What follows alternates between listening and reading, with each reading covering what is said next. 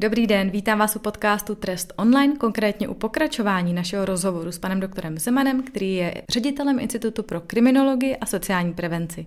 My jsme měli v podcastu jako jednoho vlastně z prvních hostů znalce v oboru IT, pana doktora Ludvíka, a proto mi to nedá, zabrousila bych tady k jednomu výzkumu, který jste dělali, který se týkal kyberkriminality v kriminologické perspektivě, kde vy jste tam uváděli, že víc než třetina kaus byla o tom, že obvinění vlastně zneužili přístup k informacím a komunikaci komunikačním technologiím, kterým byl umožněn v souvislosti buď se zaměstnáním nebo díky důvěře poškozených.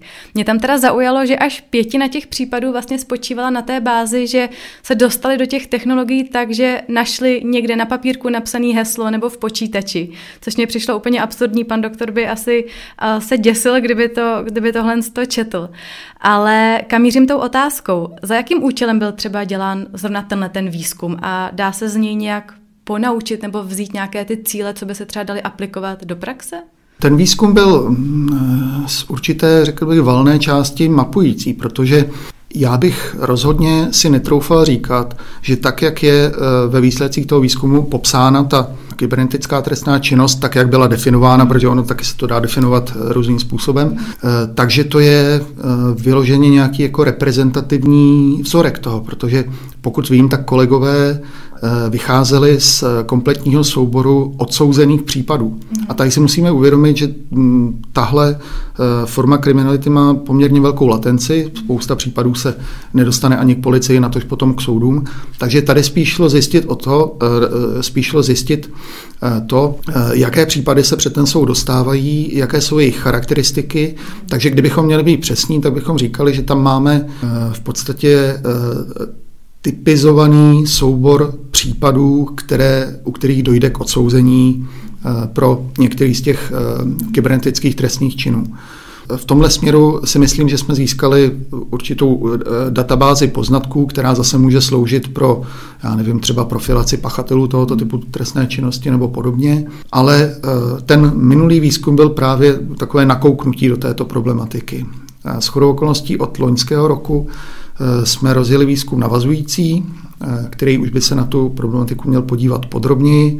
Měl by zároveň zahrnovat eh, výsledky poměrně rozsáhlého průzkumu populaci České republiky, jak pokud jde o užívání nástrojů informačních výpočetních technologií, tak pokud jde o nějaké preventivní nebo bezpečnostní opatření, které lidé používají nebo nepoužívají, takže tam si myslím, že eh, výsledky tohohle tohle šetření, které teda už, už je hotové, už kolegové nějak pracují, eh, pracují na výsledcích a měl by to být ještě v průběhu toho řešení eh, někde prezentováno, tak tam budeme schopni skutečně říct, že tohle jsme se dozvěděli o české populaci, pokud jde o její ohrožení kybernetickou kriminalitou, anebo už o její viktimizaci. Třeba přinést i nějaká doporučení, třeba jak by se měli eh, lidé chovat, jak by se správně měli zabezpečovat, protože to taky tam potom se obsahuje, i to, tuto část? To určitě, eh, myslím, že to kolegům eh, jak si nenecháme dokončit, dokud tam ta doporučení nebudou. Protože vlastně my,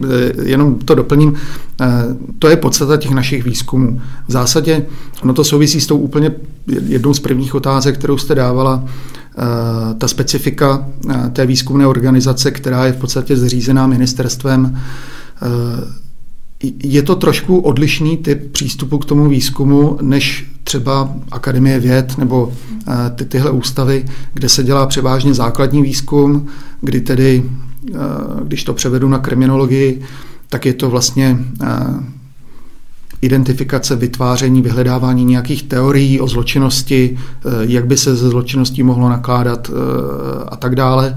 Když to u nás je to opravdu více zaměřené na tu praxi, to znamená, vychází se z eh, aktuální situace, správní úpravy, vymýšlí se co, by se, co by se mělo zlepšit. A ta druhá složka, na kterou já tady osobně kladu důraz, je ta složka evoluční, to znamená eh, snaha nějak eh, vědecky poctivě vyhodnotit eh, dopady těch jednotlivých opatření, která se dějí. A to znamená, my si vždycky říkáme, že náš výzkum, pokud jsme rezortní výzkumná organizace, by v podstatě neměl význam, kdyby z každého toho výzkumu nebylo nějaké praktické doporučení, nějaký praktický námět. Takže na to klademe důraz a určitě to bude i v tomhle případě. Pojďme se možná podívat eh, na tu část těch odsouzených, kteří vlastně jsou drogově závislí, protože si se nepletu, tak eh, vy se na to, troufám si říct, specializujete, možná jste se i podílel přímo teda na, na těchto výzkumech. Eh, jaké jsou tam největší problémy vlastně v péči odsouzené, kteří jsou drogově závislí? Když se vezmeme obecně problematiku odsouzených uh, uživatelů drog ve vězení a teď se teda bavme o uh, řekněme intenzivních uživatelích, protože hm, jinak pokud je o rekreační uživatele příležitostné, tak to je téměř každý, myslím, v tom, v tom, v tom prostředí, tak uh, tam se vlastně střetávají dva velké problémy. Jeden velký problém je tedy ten problém adiktologický, to znamená, že eh, se jedná o uživatele drog, o závislé, kteří mají tedy eh, problémy v tomhle smyslu. A ten druhý problém je, eh, že se nacházíme ve vězeňském prostředí, prostředí výkonu trestu odnětí svobody, které samo o sobě prostě není nějak zvlášť podnětné, nějak zvlášť motivující, spíš naopak tam převažují ty faktory, řekněme, rizikové pro nějaké e, závislostní chování. Třetí věc, kterou si musíme uvědomit, je, že jakkoliv určité terapeutické aktivity v tom vězeňství fungují, fungují dobře, tak primárním smyslem vězeňských zařízení je výkon trestu odnětí svobody, to znamená toho člověka držet ve vězení a pracovat s ním takovým způsobem, aby byla omezená pravděpodobnost kriminální recidivy. Takže jakoby primárním smyslem není, eh, když to řeknu u uživatelů drog, eh,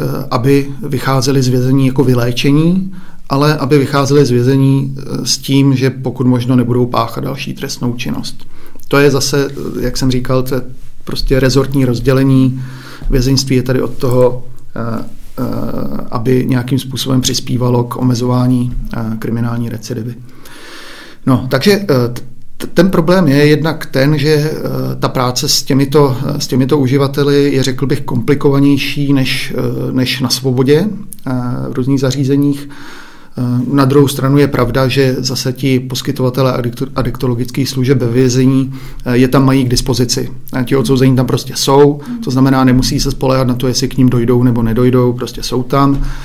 Zároveň platí, že účast v nějakém takovém podobném terapeutickém programu Eh, je pro ty odsouzené pravidla trošku jednak vytržení z nudy, zároveň to pravidla přináší určité eh, lepší podmínky toho výkonu trestu odnětí svobody, takže ochota eh, se do těchto programů zapojovat je poměrně značná, byť ta motivace není jako chci se sebou něco udělat, chci se léčit, ale eh, u řady z nich je prostě prvotní motivace, eh, chci se mít lépe v rámci toho výkonu trestu odnětí svobody.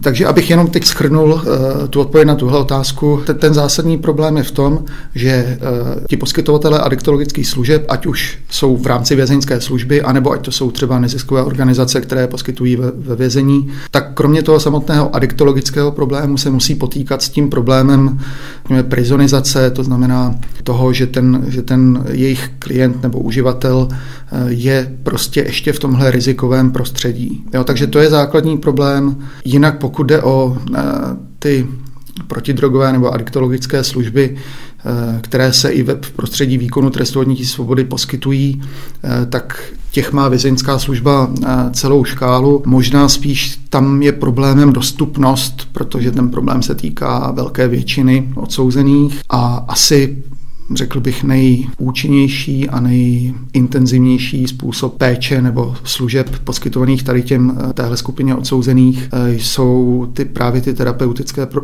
programy na specializovaných oddílech, eh, kterým jsme se právě věnovali v tom, v tom minulém výzkumu, na který narážíte. V tom výzkumu i uváděli, že vlastně při tomto zbavování závislosti nebo ve chvíli se zbaví závislosti, tak třeba mají i méně kriminální myšlenky.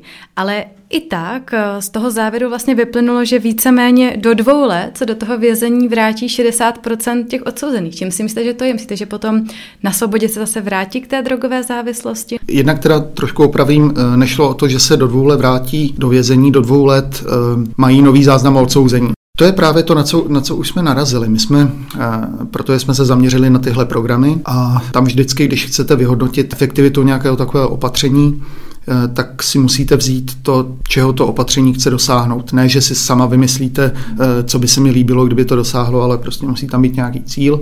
Takže jsme vycházeli eh, z nařízení generálního ředitele vězeňské služby, k čemu mají tato, tyto specializované oddíly přispívat. A jsou tam takové dva hlavní body. Ten jeden je snižování kriminální recidivy po propuštění a ten druhý změna, řekněme, kriminogenních postojů, hodnot, mm, zvýšení nějaké sebereflexe. No, tu kriminální recidivu po propuštění jsme, byť retrospektivně, eh, měřili prostřednictvím údajů o následném odsouzení eh, těchto, eh, těchto odsouzených a tu nějaký vývoj těch, těch kriminogenních postojů a myšlenkových vzorců jsme měřili prostřednictvím nástroje, který byl vlastně k tomuto účelu speciálně vyvinut před řadou let americkým psychologem Glennem Waltersem Eh, je to psychologický inventář kriminálních stylů myšlení a je to takový nástroj, který právě měří to, čemu se říká kriminální kognice. Vychází z teorie eh, kriminálního životního stylu a kriminálního myšlení, eh, která předpokládá, že existují určité myšlenkové stereotypy,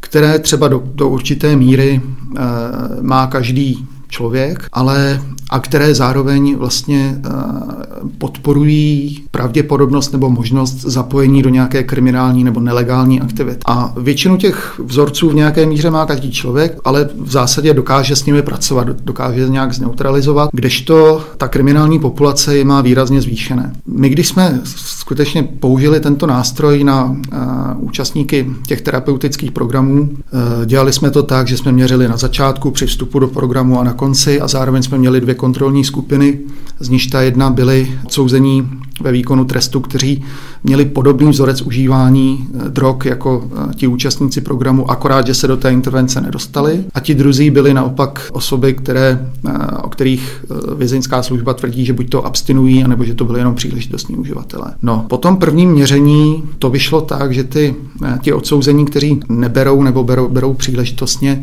vyšli mnohokrát lépe než ty zbylé dvě skupiny, to znamená než ten výzkumný soubor účastníků a než, ten, než ta kontrolní skupina uživatelů.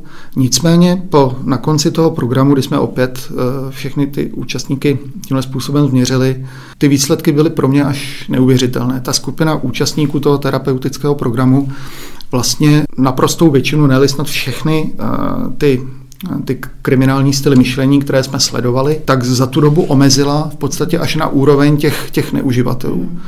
Na druhou stranu, a to je ještě vlastně na tom zajímavější, že ta skupina stejně intenzivních uživatelů drog, které se toho programu nedostalo, tak za tu dobu, eh, kdy eh, jinak ten program probíhal, tak se ve všech položkách strašně zhoršily. To znamená, z toho vyplývají dvě věci. Jednak, že tedy i intenzivní uživatelé drog, pokud se s nimi pracuje ve vězeňském prostředí intenzivním způsobem, eh, tak mohou eh, v této oblasti, pokud je o ty kriminogenní postoje a nějaké vzorce myšlení, se výrazně zlepšit. A druhý závěr je, takový vlastně vedlejší, ale vlastně stejně důležitý, že když se s nimi naopak nepracuje, tak prostě tak se zhoršují. To prostě nezůstanou stejně špatní, ale, ale v tomhle směru se, se výrazně zhoršují. Já to velmi zjednodušuji. Myslím, že kolegyně eh, psycholožka, která eh, vlastně převedla tento, tento nástroj do češtiny a standardizovalo ho na české, na české podmínky, tak by mě asi utloukla, kdyby slyšela, jak tady říkám, zhoršili, zlepšili. Ona to nemá ráda, ale snažím se to zjednodušit a říkám si, že když jsem to takhle pochopil já, takže to... Mm. Jo, určitě. E, děkujeme za to. Věřím, že takhle to bude pochopitelnější, nebo pro nás snaží se to vlastně představit. Pane doktore, úplně na závěr ještě otázka. Vy jste vlastně nahradil v srpnu minulého roku po 20 letech ve funkci ředitele Miroslava Šajnostu. Řekněte nám na závěr, jaká je nějaká vaše vize fungování institutu. Já asi myslím, že se sluší na úvod říct, že já jsem do institutu nastupoval taky před 20 lety. Čili já vlastně první kontakt, kdy jsem sondoval, jestli bude nějaké výběrové řízení a podobně, tak jsem měl ještě s předchozím ředitelem, panem doktorem Osmančíkem, a výběrové řízení už se mnou prováděl pan doktor Šajnost e, jako tehdy pověřený řízením. Takže vlastně cel, cel, celou, celá jeho éra ředitelování je spojená s mým pobytem mm-hmm. v ústavu a můžu za sebe říct, že za těch 20 let se jak prostředí uvnitř ústavu, byť sídlíme stále ve stejné budově, ve stejných prostorách, tak jeho prezentace na venek z mého pohledu hrozně zvedla. Takže já rozhodně jsem jaksi nepřicházel téhle funkce, která na mě tak nějakým způsobem eh, vyšla s tím, že bych chtěl dělat nějakou revoluci, protože si myslím a jsem přesvědčen, že v žádném případě není třeba. Institut zejména tedy ještě teď třeba v posledních letech e, nastoupil cestu, která si myslím, že, že je správná. Pan ředitel Šajno zavedl spoustu, e, spoustu věcí, které dříve nebyly a i ten způsob, jakým jsme zapojeni do, eh, do různých eh, aktivit v rámci rezortu, jak už jsem se tady bavil o těch různých pracovních skupinách, komisích, eh, tak si troufám říkat, troufám tvrdit, že i takové renomé ústavu v té odborné komunitě roste. To znamená, rozhodně nepřináším žádnou revoluci, nicméně já jsem vlastně posledních 8 let působil ve funkci vedoucího výzkumné skupiny, takže jsem měl na starostu tu výzkumnou část eh, institutu a tam samozřejmě eh, si člověk všimne věcí, které bych chtěl přece jenom dělat trošku jinak. Eh, když se to pokusím nějak zjednodušit, protože to by bylo téma na další, další podcast, tak je to, už jsem to tady trošku zmiňoval, chtěl bych klást větší důraz na evaluační výzkum, to znamená abychom poskytovali eh, servis, eh, větší servis v tom smyslu, že budeme moci dávat jaksi vědecky potvrzené výsledky o tom, jestli nějaké opatření v oblasti trestní politiky funguje nebo ne. Na druhou stranu tohle zase samozřejmě není úplně jenom na nás, protože abyste mohli nějaké opatření nebo jeho účinnost ověřovat, tak součástí toho opatření musí být stanoveny, jak jsem říkal, nějaké cíle nebo kritéria úspěšnosti. Tam bohužel se často setkáváme s tím, že ta kritéria úspěšnosti jsou, jsou stanovena velice vágně, v podstatě neměřitelně. Takže tam potom si musíte vybírat nějaké jako proxy indikátory, ale to nikdy není ono, protože to vám potom ten, kdo to zaváděl, mohl říkat, ale já jsem to myslel jinak.